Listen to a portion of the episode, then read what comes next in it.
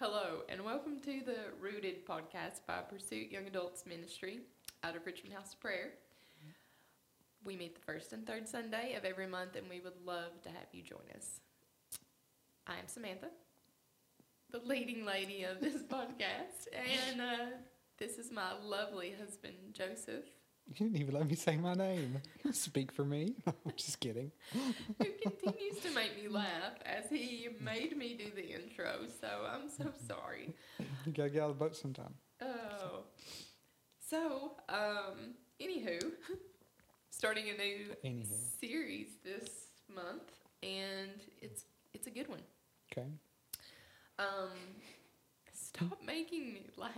Um, the core spiritual disciplines. Core, what we think is the core yes, spiritual disciplines. What we believe are the core spiritual disciplines. And we, one of the core spiritual disciplines we already did a whole month over, which was scripture. Yeah. So we don't have to talk about that. Um, but we're starting today over prayer and yeah. reframing prayer. So when you think of prayer, like what do you, what's the picture that you get in your mind? What do you think the average person, not even Christian, what do you think the average person thinks of when they think of prayer? Like somebody down their knees like this. I'll say, yeah, that's what oh. I'm thinking. And then I, the, the, the beads and that's a rosary, right? That's yeah, the that's Catholicism. Yeah. Um, that's our Catholic brothers and sisters. Yes. Yeah. Um, I just think, I don't know, and just a list of petition and request. And that's what most people think about, right? I, yeah, I guess so. Yeah. Yeah. If they even think of prayer at all. Yeah. So E M Bounds um, quotes that prayer is simply... I love this too. Yeah. Prayer is simply faith taking possession of its illimitable, illimitable inheritance. Yeah. That's good stuff. You want to break that down a little bit? So prayer is our oral expression of faith. Mm-hmm. And yeah. that's so good I, too. Because I don't go, if I don't actually believe that God is who he is and he's going to do what he says he's going to do, if I don't actually... value God, then I'm not going to go and communicate with him. Yeah. I'm not going to rely on him. Um, and so by me actually coming to this place of communication with him, of worship, praise, petition, all the things that, that prayer entail in communication, I'm actually expressing my faith. Like I am, I am praying to him. I'm talking with him. I'm asking him. I'm relying on him. Like, That isn't. That's an expression of my faith, and it's that's pretty awesome. I think it poses the question too when you read this. Of we have, you know, so many Christians that say, "Yeah, I have faith that God can do this," or "I have, you know, faith." Saying faith, God, saying God can do it is not faith. It's hope. You don't actually have faith if you say God can do this. You just dropped a bomb. Yeah, sorry. Or God. That was really good. Yeah, but yeah. That's not faith. That's hope. Wow. Yeah. That's good. But anyway, sorry. sorry no, to cut you off. The point that I was about to make is, you know, we can say that we have faith um, in God, but do we really have faith if we're not praying to God on a regular basis? I'd be a negative ghostwriter. According to this quote, that's a no. Well, that's not a quote. It's actually just a definition. That, yeah. But, um, but but it's it's the truth, though. Yeah, if you don't actually pray, then that's not sure. Like, why don't you pray? Mm-hmm. Do you believe that God actually would was going to answer you? If you did, you would pray. Yeah. Like if you actually believe that God cared about what you care about, you would pray. You would talk to him about it. If you don't, then you won't talk to him about it. Like that's that's just a, that's pretty clear cut to me. Mm-hmm. You know, and people be like, well, I come up with excuses. Okay, that's okay if you want to do that. But what it comes down to is that if I thought that the creator of the universe, who has unlimited power, who gives life to everything, who can answer anything that I could possibly request with a thought. If I really thought that he cared, and I and I thought that he is who he says he is, and that he'll do what he says he'll do. And that if you, if you, even if you believe his word, which says, ask and you shall receive. Yeah. Any of that, then why would I not go to him? Mm-hmm. So if I'm not actually praying, then I don't, I think that that's, that's a symptom of unbelief. Like that's, That, that actually shows me that there's that unbelief has taken hold, that my garden is full of unbelief now, not faith. If if I find myself in a place where I'm like, I don't value prayer. I don't value communication with God.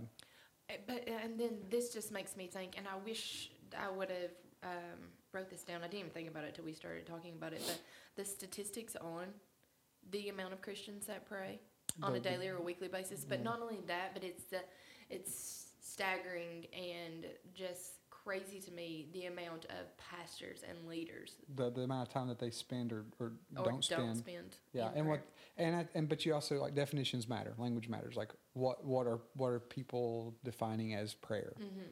So prayer to one person may not be the same as prayer to another. That's true. Like, because we have a pretty broad idea of prayer. It's communication with God. Mm-hmm. There's expressions of that, and I think it should be continuous. It should be all throughout the day. But some people, for them, prayer is thirty minutes in the morning, like at a, you know, an hour in the morning, or depending on, you know, what denomination you're in and, you know, what heritage you come from. Like, it could be hours in the morning. E M. Bounds spent hours in prayer mm-hmm. in the morning.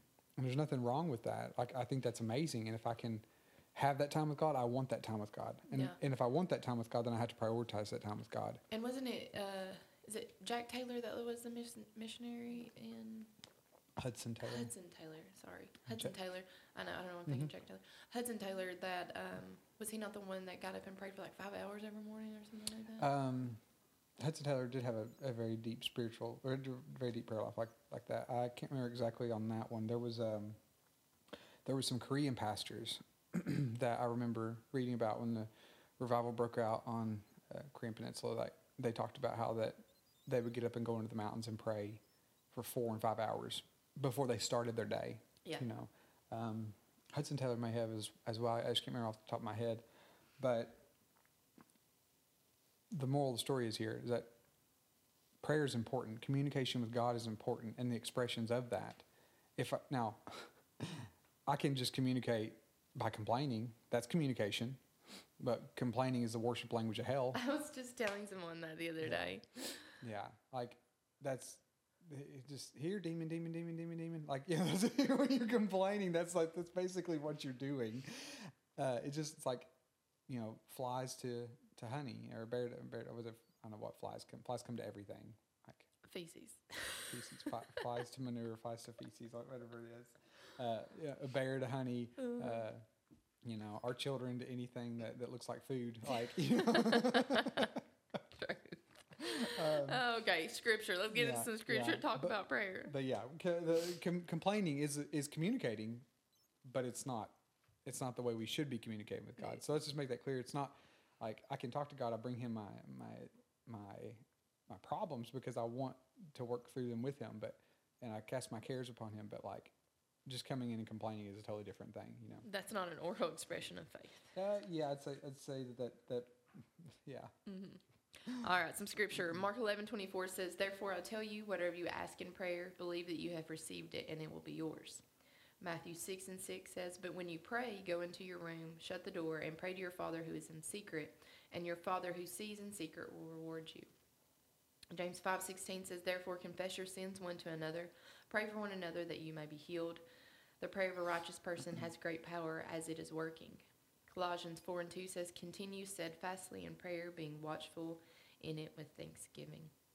So we kind of like, I won't say we cherry pick scriptures. Like, we're not trying to like build a doctrine here, but we're we're highlighting the, the purpose of of what we're you know uh, we're showing prayer in scripture. How many mm-hmm. how often it is said in scripture like that we should be praying. Like that it's important to pray, and and Paul I mean Paul talks about praying continually. You know, um, so scripture is riddled with people who prayed, who they did great things for God, but it came through that communication that they have with God through faith. Like you, you don't read, you don't really read, um, you don't ever really read where um, anywhere in the New Testament, like things just kind of happen. Like there was, there was things that happened that were preceded by prayer, mm-hmm. by, by moments of prayer and fasting and, and being in focused communi- communion with God. Um, the upper room experience, when they prayed for boldness again after being, you know, after being beaten and the place was shook and they were filled with the Spirit again. Um, all sorts of times where that that was the that was kind of like what what preceded, um, yeah, before Paul and um, Barnabas were sent out in Acts thirteen. They were praying and fasting and ministering to the Lord. And then the Holy Spirit spoke and said, "Separate these two out to, for the work I've called them for." Mm-hmm. And they, they go on their, their missionary journey. It's, it's incredible. I, this, these the value of prayer is, uh, is for one, it's just it, we're, we're communicating with God. We're just drawing nearer to Him. But out of this communion, out of this communication, out of these, these moments of, of what, you know, for some people it might be like this focused time of connection with God. For others, it may be just all throughout the day, however they want it to be. Um, like that, things happen from that because we're learning to rely more on Him. We're learning to cast our cares on Him. We're learning to receive the grace that ha- that's that, that communion. Prayer is fundamentally us communing with God. You know, and, and like you like you said at the beginning, it's an oral expression of our faith. I'm speaking out what I need. I'm telling Him, you know, uh, you know what I what I need. Also, what's what's bothering me, issues I need to handle. But it's not just that. It's I'm praising Him. I'm worshiping Him. I'm giving Him thanksgiving. I'm putting Him at the place that He deserves to to be at in my life. Um, you know, prayer is powerful. That's, I mean, it.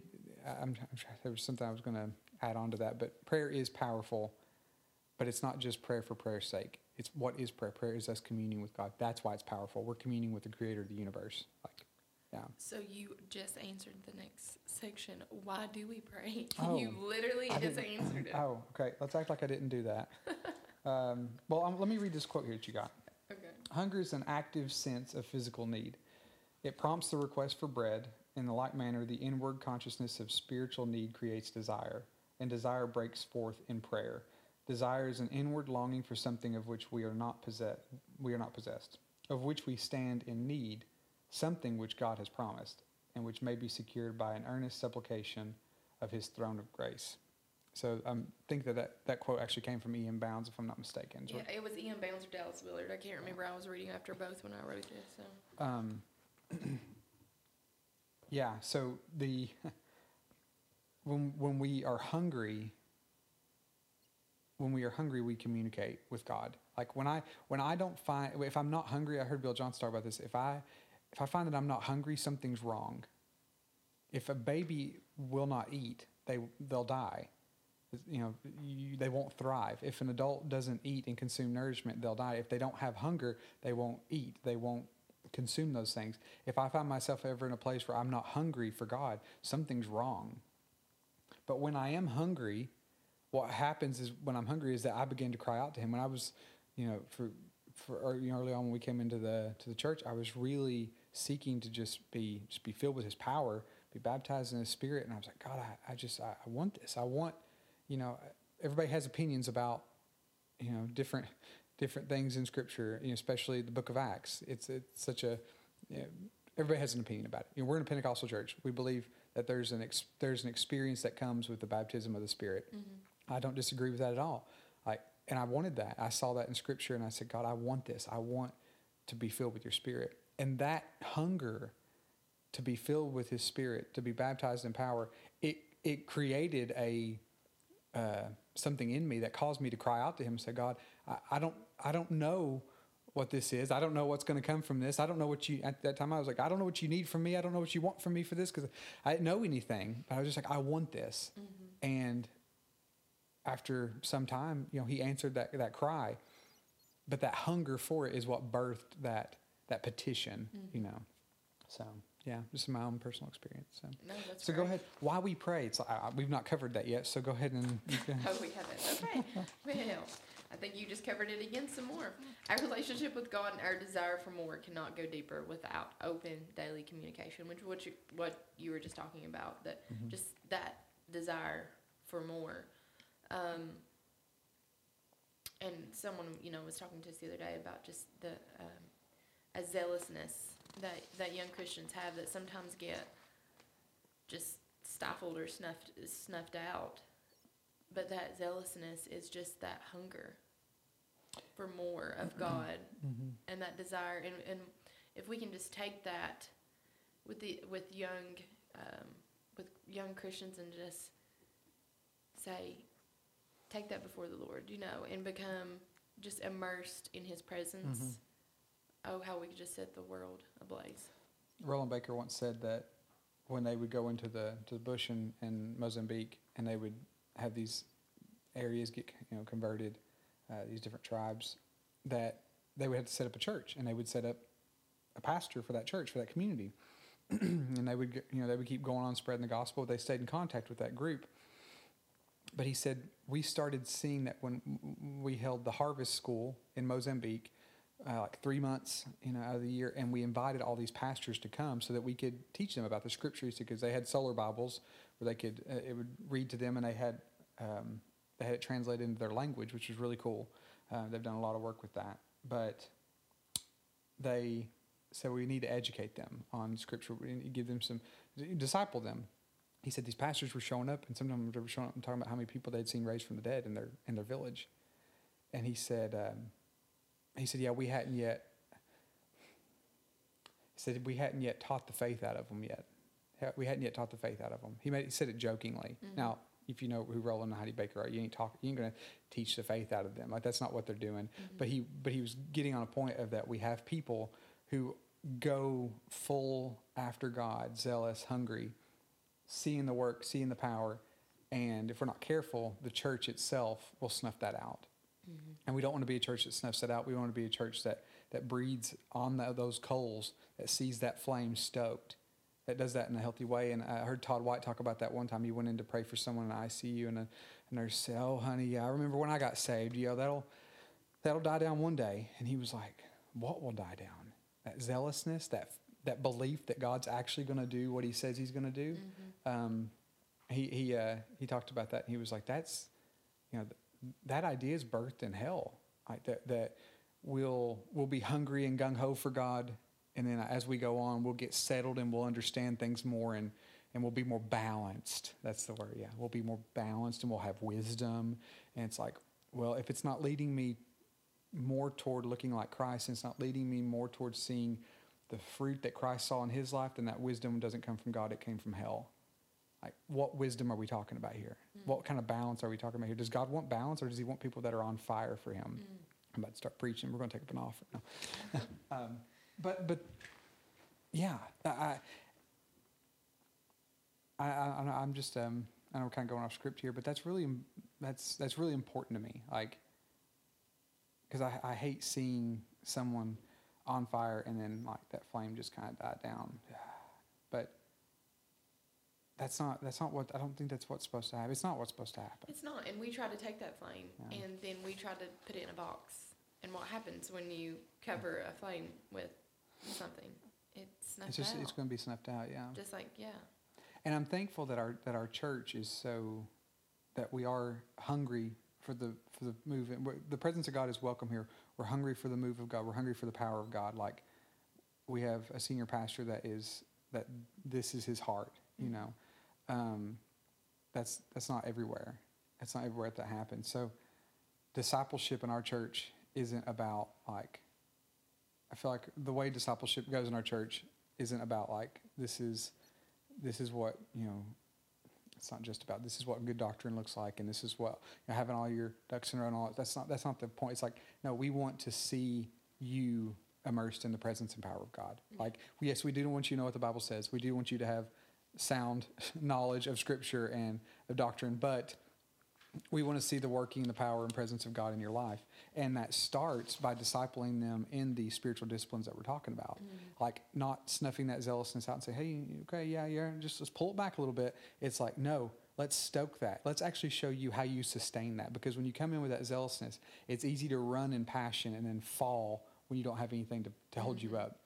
But when you're zealous, when you're running after God, having these spiritual disciplines in place in your life is what's going to sustain that. Yeah. It's what's going to keep that going. And first and foremost, that, that starts with prayer. It starts with that communication with God. Um, so the next thing that we have on here is like talking about like a husband and wife. If we don't have any communication, if we don't have any connection, then that's going to be, uh, what kind of relationship is that going to be? We're in a covenant marriage, mm-hmm. but we don't actually ever talk. We're gonna. We're roommates. We're roommates bound by, you know, by by God and and law. Like. That sounds terrible. It sounds it like a prison to it me. Do, it does. Cold, stagnant, no intimacy at all. It sounds terrible. I don't want that. No. No. Nobody wants that. And and you don't learn who each other are, their their needs, their wants, like what they like, dislike. That uh, there's just no connection at all. I heard. Um, Oh, a minister recently was just talking about relationship with their mother and just saying, like, they didn't even know what their favorite color was. Mm-hmm. And, you know, I, I'm sure there's married couples out there, like, they don't know their favorite color. I remember mm-hmm. when we first started... What's, what's my favorite color? Teal. Um, I remember whenever we first started dating, and we would be on the phone for hours sometimes, you know how you do, mm-hmm. and... I remember we would play twenty questions all the time. And twenty questions would turn into fifty questions, you know. Mm-hmm. But it would be like, you know, what's your favorite song? What's your favorite color? Mm-hmm. Like, what's your favorite memory as a kid? Like, we would just ask all these questions just to get to know each mm-hmm. other. And, um, you know, it's just like that with God when we were sitting down and talking. And sometimes we want to make it so business-like when we're yeah. talking to God. Does that make sense? Yeah. Like, we want to just so, so... formal, mm-hmm. you know, so just structured and, yes. and and there's nothing wrong with structure. There isn't, but I just want my relationship with God to be so much more than that. Uh, more, so much more than. Like if, if we came to the if we came to sit down and talk with each other, just have a conversation, and we had to look like a like a board meeting, like a business. Right, and deal. I just How? had a clipboard. It was like, okay, all right, well, here are um, the list of needs and wants. This is this is what I need you to do. This is need how how I need you to discipline the kids. Blah blah blah blah blah. And that sounds terrible to me. Like, it sounds it sounds efficient. Yeah, it's like, all right, item number three, um, this week's budget. Okay, here's where we're at. Good. All right. Moving on. Item number four. Uh, you you bought too much Pretty's coffee. I'm going to need you to rein it in. That's all right. Item number four. Item number four. Reducing the number of I love yous for this week. Because that's what's about to happen. You keep attacking my coffee. Oh. Uh, so, uh, but, anywho. But that's a that's that's such a there's no life and, and love in that relationship. It's a it's a formal agreement. It's a business meeting. It's not loving and and enjoyable. Um, No, and, like, I was just talking to someone last night, and we were just talking about old songs or something like that, and I said, like, Joe knows, like, if I'm having a bad day, like, he'd come in and turn on this one particular song, and he knows that I'm just, it's just going to light up light up my day. I need to ask no. I asked if we can get that for the intro music. For no. Our, yeah. And and so I was like, you know, it's a lot of people wouldn't know that mm-hmm. about their spouse or whatever, but... Um, but in the same vein, we, we just have to have daily communication with God, just not just petition, mm-hmm. but also listening and, and to praise, to question, to confess, to discuss, mm-hmm. because that's what we you and I do life together, mm-hmm. just as, and even more so, we do life with God. Yeah. And it's not just business-like, and it's not just formal, but it's relationship, and it's life, and sometimes it's messy, and sometimes it's questioning, and sometimes it's like, I don't understand, can you help me with this? And sometimes it's complete silence where you're just listening and saying, God, I don't know, but you do, so mm-hmm. just tell me. Yeah, it's all those things. And he, and, he, and he wants to be there. He wants to meet us there. Yeah, he does. So that gets us into forms of prayer. Well... Um, not so there's a, forms there's, of prayer. Well, yeah, it's it's, it's like expressions. Ex, it's like expressions that we uh, that we see in prayer. Different ways that we can. And there's a lot here, um, so we're probably. We'll, we, I mean, we'll, there's these notes are going to be attached to the to the podcast here. Show so see how um, we get fancy these days. Now, do you want me to do you want me to start going through these? And because you, you some of these we're going to read scripture for, some of them some of them we won't, some of them we won't. Yeah. So number one, we want to talk about is Thanksgiving, like. I talked about worship or uh, complaining be the worship language of hell. Like Thanksgiving is like how we en- is how we enter into um, communion with God. I love whenever like the Holy Spirit wakes me up in the morning and like there's a there's a song just rolling through my head already. Yeah, I, I love that. There was like multiple times this week where that happened. I was just like, yeah, that's awesome. Like he's he's waking me up. He's already excited to start the day with me, you know, so to speak. Um, But Luke seventeen, eleven through nineteen talks about where the lepers were healed, and the one comes back and falls down and says, he's just, he starts giving thanks. It's thanksgiving to Jesus, like, thank you for this. Thank you for what you've done. And he's like, where's the other ones? He said, yeah, yeah, didn't I heal ten men? Yeah. Where are the other nine? Has no one returned to give glory to God except this foreigner? Stand up and go. Your faith has healed you, he says. Yeah. Because he's like, ten people were healed, and only one of them was giving praise. And that's something that we... Um, I've noticed that we begin to begin doing, at least over the, the past year here, R Hop and I, I just love it so much. Like this morning we had four people give their life to Christ and it was just a, an amazing celebration. And, you know, sometimes we have people that stand up that that have got healed, so that not only that faith can be can rise in the room because mm-hmm. so many people got healed, but just to give God glory, because what if, you know, four people got saved and ten people got healed and we just let it go on by? Like, who's getting glory for that? Exactly. Yeah.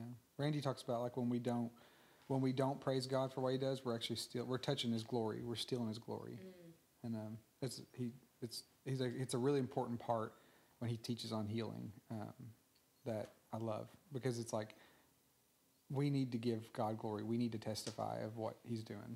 Um, so Paul begins each of his letters except Galatians with thanksgiving and praise to God. And um, that's that's important. Like, it's a, it's like an open prayer for the letter. Mm-hmm. And in Colossians, he actually, he carries that all through the letter. And it's, you can see that's expressed throughout the letter. That's his attitude towards God and towards these believers. It's it's attitude of thanksgiving. Paul was dependent upon God for everything in his life. He, his life was Christ-centered, and what that looked like was, God, I'm thanking you for my life. I'm thanking you for what you've done. I'm thanking you for what you're doing in these churches. I'm thanking you for what you're doing in these believers. Like, thanksgiving was the root of his prayer life, and it just permeated everything. Um, the second one here is praise and worship. And so people think, well, people equate praise and worship with singing, and singing is just a, a part of praise and worship. It's yeah. not. It's not everything. Um, but in my prayer life, there'll be times when I'm praying, when I'm communicating with God, that communication is coming off as praise and me attributing worth to him, giving who he is. He's the King of Kings. He's the Lord of Lords. He's my Father, the, the Holy Spirit that, that lives within me. Like, I'm praising him. I'm worshiping him. And we equate singing with, with praise and worship, but singing is just a method by which we express our praise and worship. And it's a very powerful one. They're, Singing is a very powerful way that we express praise and worship. Um, it, uh, we can. We'll, I don't know how much we'll go into detail on this today with, like, these different aspects of praise and worship. But yeah. um, praise and worship is me. Um, it, it looks different. There's different. There's eight different words. There's eight different. I guess there's there's seven or um, there's eight different words for, for praise in Scripture, mm-hmm. and then. And we can break those down. I'm kind of thinking, like, maybe we should just do like a, like a, one of the bonus podcasts, or we should, like, break all these down. I maybe get Nick and Matt to join us, and we, like, break down all these different forms of praise and, and go into detail with that. Oh yeah, Sister Judy Hall loves these. Um, yeah, she spoke on them several times, and, and I love to hear her speak on them. But one thing that this reminds me of, and, and I've heard uh, Bill Johnson talk about before, he says, you know, if you have ten minutes to, to pray, whatever amount mm-hmm. of time that you have, you know, spend ninety percent of that time, you know, spend nine minutes yeah. praising and yeah. worshiping. And then you take the last minute or the last ten percent. And to just share your petitions. Yeah, to share your petitions. Yeah. But. Yeah. And um, so we can, I say, I say we just say this for, a, like, we go through all the different types or the different expressions of praise and worship. But needless to say is that praise and worship is more than just singing. Singing is a part of it. Playing music with instruments is a part of it. Mm-hmm. Lifting my hands is a part of it. Shouting and bragging on God and boasting on God's goodness is a part of it. Like, giving him the the position, the adoration, you know, the worth that he deserves. Um, that's a part of the prayer life. So the next one is praying the Scripture, and we actually talked about that mm-hmm. in our, our Scripture podcast, but um, Lectio Divina, which is the practice of, like, praying through and meditating through the Scripture, it's it's a really important thing. So as I go into Scripture, I don't ever go into Scripture and just, like, I should never, I'm going to say I should never go into Scripture and just be, like, reading it and just moving on. Like, it should be a place where, like, I'm sitting down like we are right now, and I'm saying, okay, you know, I'm reading, I'm reading Joshua right now, and this is really interesting to me, God, you know, and I'm talking to him about it, and I'm listening, and I'm, that, that practice that we talked about in the last Um, series, the Lectio Divina, like, that's a good way to do that. But I don't have to separate Scripture out from prayer. I can, oh, no. I can, as I, I should never do that. I, as I'm reading my Scripture, I should be reading it from a position of, like, this is a place of communication between God and I. Like, he's the author. I'm going to, I want my heart to be turned to him and focused on him so that I may receive what he wants to speak in the Scripture. And, like, yeah. when I pray, like, I even use Scripture, like, when I pray sometimes, like, yeah. like, Lord, like, you know, I'm going through this right now, and it looks like this promise that you've given me, that you've spoken, is not going to come to pass. But your word in yeah. Timothy says that we should wa- ra- wage warfare with our prophetic words. And mm-hmm. so that's what I, I'm doing now, God, is I am just yeah. petitioning you and saying that I trust you in this word. You know, I'm mm-hmm. using his truth and his scripture yeah. to bring faith to the situation. And, and that's like when Sharon preached about, you know, when she preached about the...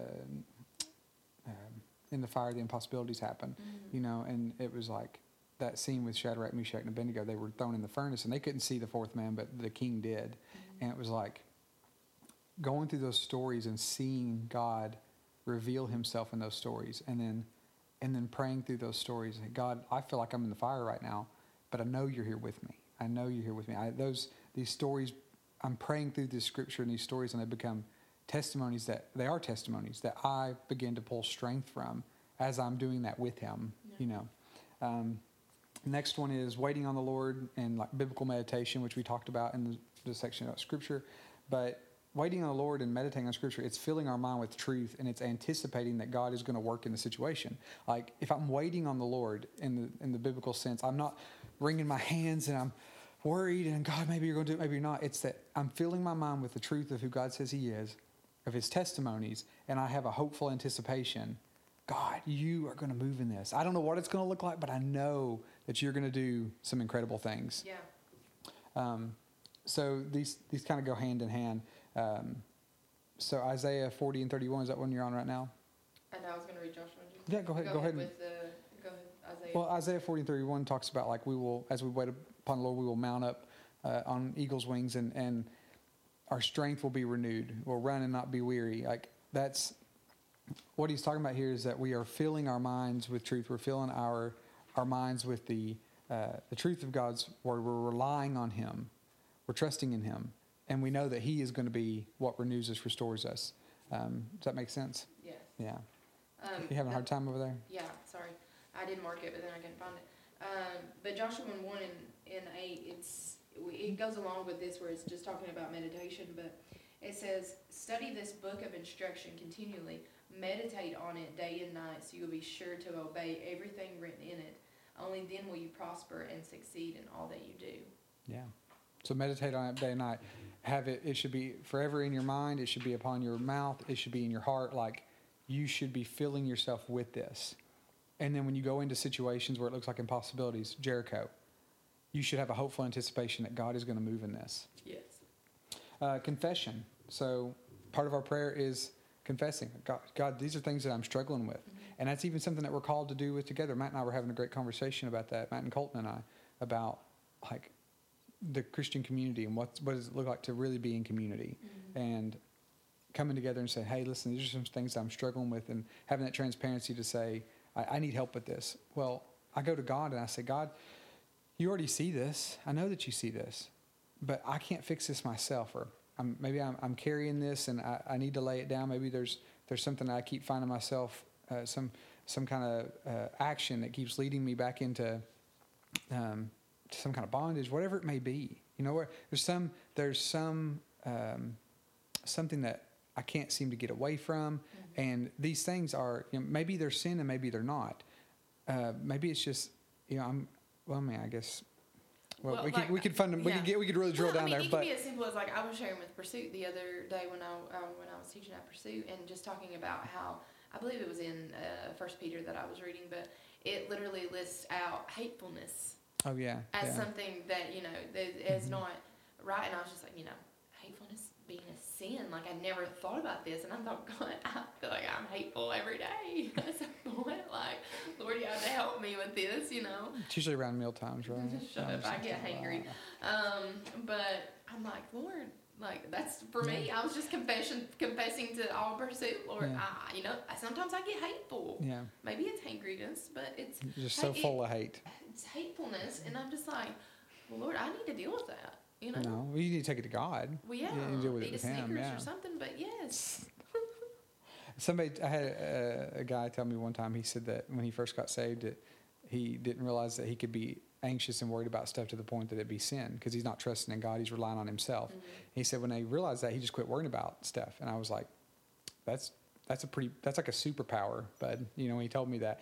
And he was like, the moment I quit worrying about it, God took care of it. Well, and then that goes back, and uh, my grandmother and I were having this conversation uh, one time a couple years ago, but just talking about, you know, God didn't give us the spirit of fear. The Bible says that, but yeah. a power and of love and a sound mind. Yeah. To have fear present in your life is not of God, and it cannot be present before God. Mm-hmm. So therefore, fear cannot enter into to heaven. Therefore, if you are consumed by fear, you mm-hmm. cannot e- either. Therefore, fear is a sin. Would you agree? Yeah. So, but. Like, let's think about that here. Once I've once I've actually been united with Christ, like there's being over overcome with fear versus being afraid. You know, if I'm afraid but I go forward, like that's that's courage. Okay. You know? But if I'm if I am being over, like, man, we can man we can get real deep on this. I know. Um, I've seen people become so entrenched in fear that it becomes a demonic. Like there's a demonic yes. component to it. Yes. And not, you know, somebody say like every time there is fear, it's a demonic component. Eh, maybe, maybe there's not, but I've seen fear be strongly linked to a demonic um, influence on, on a person's life. Um, to say like someone can't enter in heaven just because they're afraid, like I don't think that's what you were trying to say, was it? No, I'm talking like consumed by fear. So we're not talking about someone who's like, well, what does it mean to be consumed by fear? Like, what is that? What is, I mean, just, I'm, uh, we're kind of going off. No, the... no, you're fine. But, like, uh, people have, have literally been, um, what's the word I'm looking for? Um, frozen with fear, like, in their life. Like, yeah. they, they can't move in either direction because they're so afraid. Does that make sense? Yeah. So, but, but again, I kind of go back to, like, once we're united with Christ, like, he sees us in that state of, he sees when we allow that to happen to ourselves, but we go to him and say, God, I can't deal with this, then he glad he's he gladly helps us. Um, I think you're trying to equate like we can be so overcome with fear that it's like it's like a, we're talking about sin here, right? Yes. Okay. Yeah. Um, and I think that, that's an interesting way to look at that. Um, I, I, I guess I'm I'm just thinking out, out loud here. Like, so can are we equate? Is is it is it sinful to be overcome with fear? What is sin? Well, sin's like biblically, that's missing the mark. It's what the in the Greek, so missing the mark. It's not. We're not. We're not. Things aren't exactly as they should be. It's not in line with truth. But as a Christian, like say I become fearful, will that keep me out of heaven? Will that keep me out of God's presence? I don't know. The Bible says He didn't give us the spirit of fear, though. So it didn't come from him. It didn't come from him. But I guess I'm just asking, do you think that, I, I, I guess I, I don't necessarily think of like, just because someone is afraid or that, that they are overwhelmed by fear. Let's put it that way, that they're overwhelmed by fear. Because everybody gets afraid, but you make a decision to, to yeah. keep going. But I'm overwhelmed by fear that, but that'll keep me, that, that'll, that, that'll separate me from God. I don't think that. Well, do you not think that... So I, I'm just trying to get you to clarify what you were saying. Because something about what you said uh, about like that fear can't enter in before God and therefore fear can't enter into heaven, so that if we're overwhelmed with fear that we can't. Like, did I misunderstand what you were saying? No, no, but I mean, if you're overcome with fear, then mm-hmm. it's, it's it's can be crippling to your, your life in general. It, it can but be. Spiritually as well. Like, if you're so overcome with fear that... you're not moving into what God's called you to do. Yeah. Your purposes and plans. Like, you know so, what I'm saying? So, like, so fear is keeping us from walking in obedience. one hundred percent. Okay. Not just in life, but in spiritual aspects as well. Mm-hmm. Either way, I mean, you're crippled yeah. by that. You're you're stuck by the fear. Yeah. And that is not it's, God's yeah. plans or purposes for you. Like, it's not. It's no, being not at all. Stopped literally by fear. Yeah. Which is yeah. not of him. And people typically... So do you see what I'm saying? I, I do, I do. And people typically don't think of fear as like something, and the way you're trying, the way you're talking about it, people look at like, oh, well, if you, you know, sleep with people outside of marriage, you know, if you are a drunkard, if you, like these things, they look at those and they say... Those are the things that are just highlighted, but they're... This, I, I know, I'm know. just saying like those are things that people will look at and say like, um, these are like the big sins. But you're you're you're saying, well, no, fear in itself, not trusting in God and allowing yourself to be overcome with this thing that keeps you from obedience, that keeps you from relationship, trust, these things, that's just as much sin as being a, you know, being consumed by alcohol or sleeping with someone outside of marriage and these things like that. Yeah, or yeah. having issues with anger, or there's so many other things that we could just jot down that mm-hmm. people are just like, oh, that's just my personality, or oh, that's just this or but that. But we've been given but, a divine nature, though. Yeah. Exactly. Yeah, and yeah. like there, I mean, that that fornication is no greater than than you like blowing off the rails because you have deep-rooted anger issues. You yeah. know, you just see what. Yeah. No, I get I get what you're saying. Yeah. I'm I'm just I was just kind of having just hashing out that conversation. Mm-hmm. So when I'm when I'm consumed by fear, you know, if I if I'm consumed by fear, mm-hmm. then. And it's funny enough that, you know, we're kind of talking about this, like when I've walked people through deliverance and it's been rooted in fear, it's always came back to confession. They had to confess. They can, they confessed something. They let go of this thing that was actually the root of that fear. And then they, they would receive the grace of God, the restoration of God in that moment. And when that truth came in and it set them free, you know, then they had freedom from that demonic thing. Um, Now, you know, whenever I, I walk people through deliverance, I, I, fundamentally, I'm taking them to truth. You know, there's one thing just to, to cast the demon out. There's another thing to give someone truth so that they can walk in freedom. You know, they don't walk back into the pit. Like that video that Nick showed of that sheep, when they got that mm-hmm. sheep out of it, and it just jumped right back in the pit. Um, and he, when he preached that day. And people tend to do that. But when I've walked people through deliverance before, like walking them through confession, okay, so where did this fear come from? And then the Holy Spirit reveals to them, and then they confess that sin. They confess whatever that was that that fear was related to, and then they see the truth, and then they then they get set free. You know, a lot of times we don't even have to say, like, get out in the name of Jesus or anything like that. It's just that the, the Spirit of God coming upon them and revealing that truth to them, like, just creates this freedom in them. It's it's really powerful. So, sorry, I was just connecting that with what we were talking about there. Like, fear is powerful, like, in the sense of, like, the the hold that it can have on us, along with all these other these other things, um, you know. And some people, like, we have different views of pe- people have different views about salvation. About can you lose your salvation? Can you not lose your salvation? Like the um, you know the uh, once I'm, I'm not I'm not gonna say one. I wasn't gonna say once in grace, always in grace. Like that's not that's a really bad way to express that. But um, there's that's a that's a strong dividing line theologically for people about, like, can you lose your salvation? Can you not lose your salvation? So I was trying to have that conversation about what you what you said there about fear, because for some people listening, they may be like that that can't there's nothing that that can't that can't create a a loss of salvation, so to speak. But we have other people who are listening who would say, well, no, if you're a Christian and you you know you do X Y Z, that you could lose your salvation. And they would say, yeah, you, yeah. If, if fear's sin, then yeah, you could lose your salvation. So I was just trying to clarify. I don't. Does that make sense? Mm-hmm. Yeah, because I think we we just need to. I just wanted to clarify that because we hadn't actually talked about that. So I didn't want people to like come back and and listen to this and be like, what was she trying to say there? So, um, what?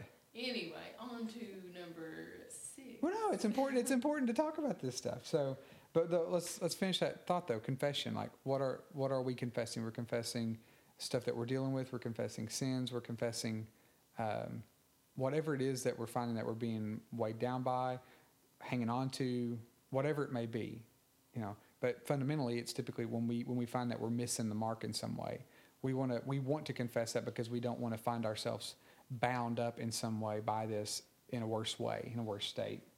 Um, so next one there, go ahead. Uh, intercession. Yeah, this is a good one. Yeah. So we have an intercessory prayer group that meets every Thursday night, by the way. Yeah. Um, but just interceding on someone else's behalf, like that can be very powerful. Um, there's a lot of different things that you can intercede for, just an outpouring and a move of God, but just interceding on other people's behalf is just, you know, taking that burden upon yourself to really just pray and and and seek the face of God for them.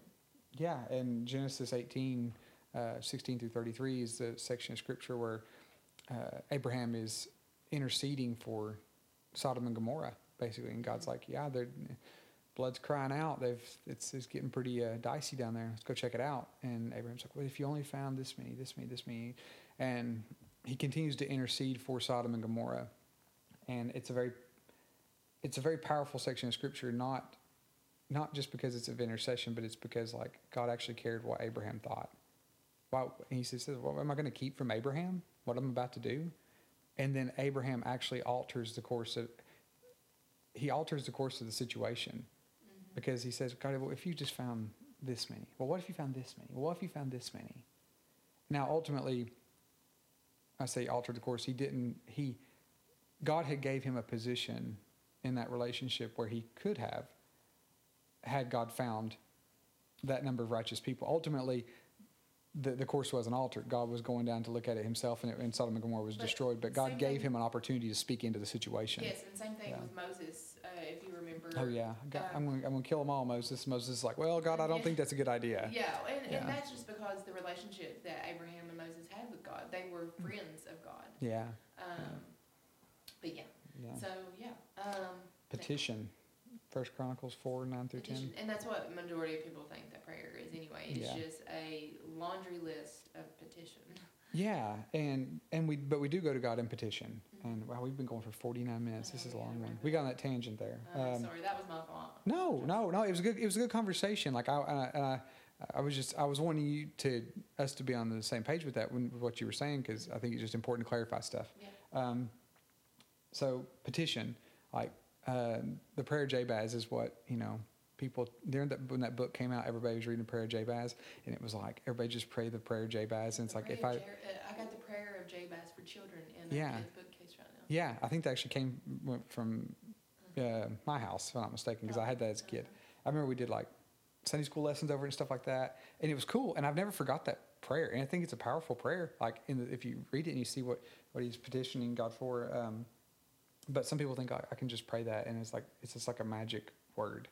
If I just pray that prayer, then God's going to do all this stuff for me. It's like, well, no, that's not that's not how this works. Petition, yes, is a, is an expression of prayer. I take my needs before God. I I go for God. God, I need you today at my work. God, I need you with these issues that are going on in our family. I need you with these issues that are going on in X, Y, Z. Um, God, I got this situation that I'm not really sure how to handle. Like, I go to Him, petition Him for wisdom, for resources, whatever it is that I need, I go to Him and I cast my cares upon Him. So it is a it's a part of it, but it's not all of it. Yeah. For some people, it is all of it. They they only know how to petition, and that's it. But there's more to it. Oh, there's so much more. And like one of my favorites is the last one, and it's listening and seeing. Yeah. And that's just that's just one of my favorite things to do is just like, you know, just say, God, this is what I'm I'm dealing with right now, and mm-hmm. I and I don't even have to go into, you know, a lot of detail with it because He already knows, you know, mm-hmm. and just say, what do you think about this, God? Yeah. And just waiting upon Him and listening and saying, yeah, just saying, God, what do you, what do you say, say about this? And, you know, He can speak to us in a still small voice. He mm-hmm. can, you know, uh, roll out a, a video in our mind, you know, mm-hmm. He can, you have open visions, He can give you dreams, but there's just, just listening. Just mm-hmm. listening is important because we go and, uh, so many times and we just say, you know, I'm just waiting on the Lord for an answer, mm-hmm. but we don't take the time to listen. When we go before the Lord, we're just spouting off all the the things, but we just mm-hmm. don't take the time to just sit back and, and listen. We're wanting an answer, but we don't want to listen for it. Yeah, yeah. And that's, I mean, I, I've I found that when I began doing that, it, Um, it was really impactful in my prayer life because like it's not just about me going and talking to God and saying all the things and then moving on. It's like I need to spend time actually allowing Him to respond. Yes. Um, so to kind of wrap this up, I want to read this quote. Do you want to read this quote or you want me to? By okay. Dallas Willard. Okay. So many people have found prayer impossible because they thought they should only pray for wonderful but remote needs they actually had little or no interest in or even knowledge of. Prayer simply dies from efforts to pray about good things that honestly don't matter to us. The way to get to meaningful prayer for those good things is to start by praying for what we are truly interested in. The circle of our interest will inevitably grow in the largeness of God's love. So start with, yeah, so start with praying for things that you actually care about. You're concerned. You need tires for your car, and you're looking at your budget, and you're like, I'm I'm I'm a little concerned about this. I don't think I've got the money right now, but I definitely need to get tires for my car. Take that to God and pray about it. God, I you know, I need this. You know, I need you to help me make a way. Maybe it's there's something I'm not seeing. Maybe there's a way I can adjust my budget. Help me with that. Maybe it's it's you supernaturally going to supply this for me. I, I just I need you to help me with this. People think that that's crazy, But God actually cares when we bring our needs to him. He actually cares when we, we bring those things to him and say, God, I don't know what I'm going to do about this. And sometimes for some people, it may be like, I don't know how I'm going to pay certain bills this month. Mm-hmm. And for others, it may be, God, you know, there's a situation going on at work and I'm really concerned about how this is going to go. I'm really concerned about what's going to happen to some other people or maybe to myself or wherever it may be. So I'm bringing that to you. I'm saying, God, I need you to, I need you to help me. I'm praying about the things that are of interest to me. Mm-hmm. And what slowly ends up happening is that as I become more immersed in my relationship with God, like what I begin to not only pray about the things I'm interested in, but I begin to find myself being interested in the stuff that he's interested in, more widespread. And we begin to pray more for that. And we begin to intercede more for those things that are beyond ourselves. And, you know, um, some people would say, well, I, you know, my needs are just so small and so, you know, uh, so little compared to everybody else's needs. But, yeah. like, he, he cares for you. You know, yeah. he cares about what what you need and what you want, no matter how little. And I was just thinking, like, we were getting ready for church this morning, and Uh, we had misplaced Phoenix's new dress that she wanted to wear. Mm-hmm. And we knew that if we didn't find that dress, there was just going to be oh, yeah. a broken-hearted little girl. Oh, well. And we searched like and we searched, and we could not find this dress. And it was totally my fault. I told her to put it on the bed and mm-hmm. uh, so I could hang it up. And then I got busy and forgot to hang it up. And it had got lost. And we looked, and we couldn't find it. And you came through there a couple minutes later, and you found it, and you said, I literally asked the Holy Spirit where this dress was, and he showed me a picture of it in between the bed and the wall. Yeah, it hadn't fell down underneath the bed. It was, like, stuck. It yeah. was stuck. And, and, like, and the and Holy Spirit showed you that, and you went and you mm-hmm. found the dress, and mm-hmm. then you have a happy little girl yeah. coming into to service this morning. And some people would think, well, that just sounds crazy to me. Like, why would God even care about, you know, finding mm-hmm. your little girl's dress for church? Because he cares for you, and he yeah. cares for your life and your needs, and yes. Yeah, yeah. So, overall with prayer, it's having daily communication with God. It's strengthening and deepening our relationships with him. The more that we see who he is and who he's called us to be, like all this, like it's it's this time where I come together in communion with him. He shows me who he is. He shows me who I'm called to be. He shows me how he sees me. Um, I bring my needs before him. He answers those things. So, yeah, the way I kind of like to lay out, the, uh, lay out prayer here is that we praise, we petition, we allow our hearts to listen, and then we respond.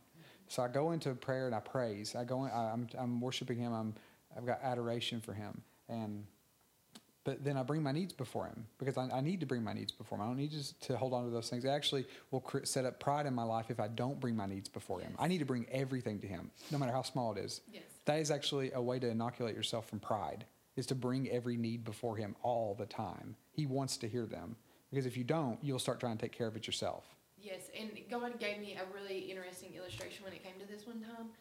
Um, I, I went through the house one day, and all the doors were open. Even the closet doors. They were all open. And he, I felt the Holy Spirit literally spoke to me and said, this is what your mind is like when you just keep all your needs bundled up and don't give them to me. Yeah. yeah. You need to go through and shut the doors. And so every time you, you express a, a need mm-hmm. to the Lord, you get it out of your mind and out of your heart. You're not carrying it anymore, and you're shutting a door. Yeah. So you're not walking through, and you're like, oh, my goodness, this door's open, this door's open, this door's open. I'm going to have to go, you know. Yeah. So. And and that's like, um, and some people may hear this and think, like, well, so we just, like, say all this stuff for God, and then we just sit back. No, like, I pray. I, I heard this phrase, you know, we uh, this has probably been said a lot, but you pray like it's, the, you you pray like it depends on God, and you work like it depends on you. But your mindset there is not that I'm going to create the end result. He is. Yeah. I'm going to bring my needs before him, but I'm going to work with the, all the energy and grace that he's given me. Paul even said that. Paul said, I'm I'm last of all the apostles, you know, but it was the grace of God that's worked in me that I've accomplished all these things for him. He understood that all that came from God because he took his needs before God. He took everything before God, and God supplied all his needs. You know, Paul worked, and he worked hard, and he did everything he did for God. But ultimately, it was from God, for God, to God. All of it was God. And Paul said, people look at Paul and say, no, you worked really hard. And Paul's like, I worked hard. He gave me the energy. He gave me the grace. It was him working in me. It wasn't just me. Yeah. It wasn't me at all. It was him working in me. Paul would say that. So we praise, we petition, we allow our hearts to listen, and we respond. Mm-hmm. Um, journaling is a way that I recommend that people do some part of this. Like you, you actually journal what you're praying about, and you journal when God responds to it, because this becomes your own testimony book. You look back on and you say, yes. Look what God has done in my life. I have a lot of those. Yeah. But, uh, Sorry, go ahead. No, go for it. I was just going uh, entering into prayer, uh, entering into prayer with gratefulness, thankfulness, and praise will position our hearts and minds to be tuned in with God. And I think this is just uh, just every day, just entering into every day with gratefulness, thankfulness, and praise, because it positions our heart um, yeah. to lean into what God has for us. So. Yeah. And with that, that is our episode on prayer. Yeah. Yeah. Go do what Jesus said. We'll talk to you next time.